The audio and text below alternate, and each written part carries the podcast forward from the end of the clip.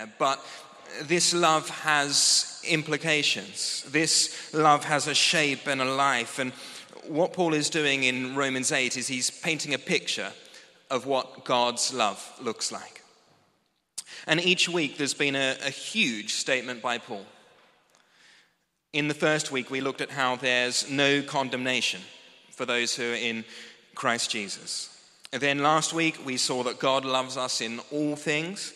And this week, we read that nothing will be able to separate us from the love of God. And last week, we looked at how God, God and His love meet our five deepest needs relationally. And this week, we look at how God answers our five biggest questions. We all come with questions. We all have questions about our lives. And, and Paul is answering five really foundational questions of how we relate to God. And I wonder which one of these is going to be particularly relevant to you. We'll all have different questions, we'll all have different emphases. And can I just encourage us all to be listening for what God is particularly saying to you this morning? Well, firstly, there's the, there's the question of protection. The question of protection. In verse 31, Paul writes, If God is for us, who can be against us? All sorts of things, all sorts of people might be against you and me. And we can probably list our foes much easier than we can fight them. Who is on my side? Well, God is for you. He was for you on the cross, and He is for you now. Whoever or whatever is coming against you, God is on the sidelines cheering you on this very moment. His loyalty to you doesn't rise and fall on your performance, and the powers of hell are no match for God. God is for you. And secondly, there's the question of provision. In verse 32, Paul writes, He who did not spare his own son, but gave him up for us all, how will he not also, along with him, graciously give us all things? Um, we worry, don't we? We worry about pensions and parking tickets, about paying for our family's needs. We worry that fat free yogurt will, in fact, not be fat free. Will we have enough? Ultimately, will we have enough? But there we see that God did not spare his only son. The one who was most valuable to him was the price he paid for you and me. And Jesus didn't, shut, didn't suffer the, the shame of Calvary to not see you and me through to the end. He doesn't set you up to fail. The very passion that took Jesus Christ to the cross will sustain you through your life and through your death. But God's provision isn't for us to live some kind of middle class lifestyle, but to live a life that looks like Jesus, to be more like Him. And God provides. And thirdly, there's the question of prosecution. Verse 33 Who will bring any charge against those whom God has chosen? It is God who justifies. I wonder if you saw this um, the other day. Chris Pratt from the Jurassic Park franchise of films uh, was accepting the MTV Generation Award. And his advice to the youth of today was this Nobody is perfect. People will tell you that you are perfect just the way you are, but you are not. You are imperfect. Words of comfort and joy. But we're desperate to believe this lie, aren't we?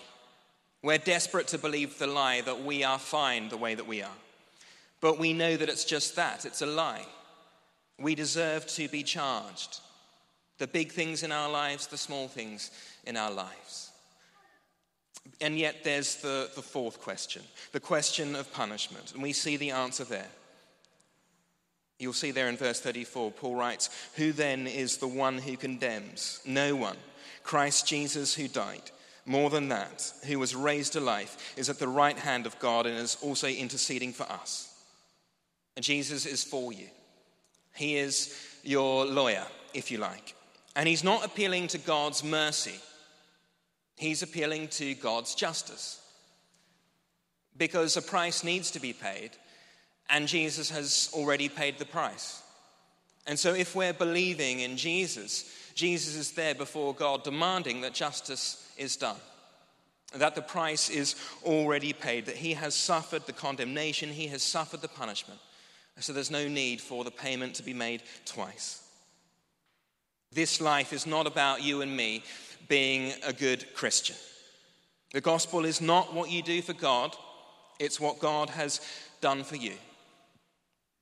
And let's not even make our lives about how much we love God.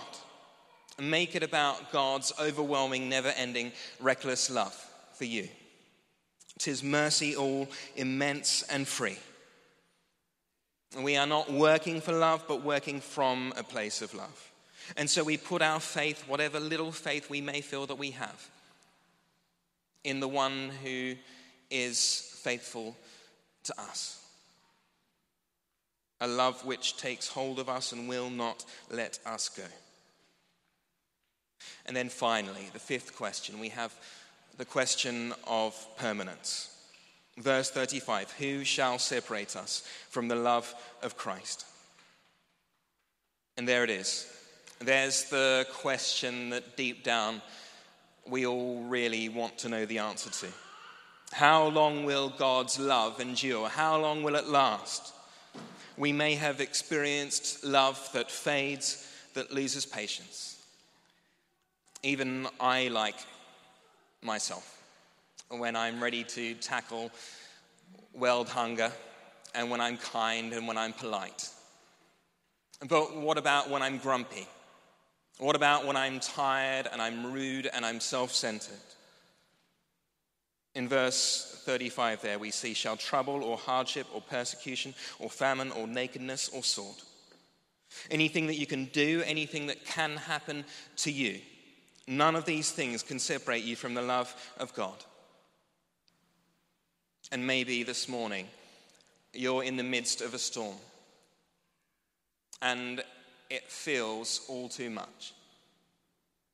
And you're thinking, the price is too high. The price that I have to pay is too high. But there is no edge to grace. If you think you've fallen from grace, it's not grace that you've fallen from. There's no guilt in life, there's no fear in death. And so Paul gives us this logic of love. He's appealing to our heads, he's appealing to our hearts, and he's sort of banging us over the head with this reality of God's love for us. Why? Well, we also have an enemy, we have an accuser who is persistent. And in verse 36, he quotes Psalm 44, a time of Israel's desperation. It's basically saying that we're sitting ducks, this place of despair.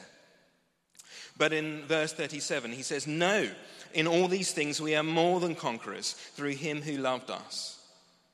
Not just conquerors, but more than conquerors, super conquerors. Is Paul getting a little carried away with superlatives here? I know it's quite difficult for us at the moment to imagine a sort of anyone in the news who exaggerates a bit. But Paul is making lots of, of grand statements here. And is he just going a bit over the top? No, he's not being over the top at all. In fact, he hasn't been over the top at all in this passage. How can we be more than conquerors? I have some Nike shoes. I don't know whether it's Nike or Nike in this country, tomato, tomato. Um, but I have some Nike shoes that are falling apart. And that Greek word, uh, Nike, means conqueror. But Paul is saying here, uh, more than conquerors. We are more than conquerors. He's saying hypernikeo. And, and Jesus is the one who, in verse 34, we see he died, more than that, rose to life, and is at the right hand of God. And Jesus seemed, used what seemed to be the very worst event in human history and used it for our good. What was intended for harm, and he threw it straight back in the enemy's face. And the whole point of this passage is that if we are in Christ, what is true of Jesus is true of us, and that God works in all things. So, in God's love, nothing is wasted, but everything is used for your good and for God's glory. When Paul writes, shall trouble or hardship or persecution or famine or nakedness or sword, it's basically an autobiography of Paul's experiences. He was arrested and beaten in Jerusalem.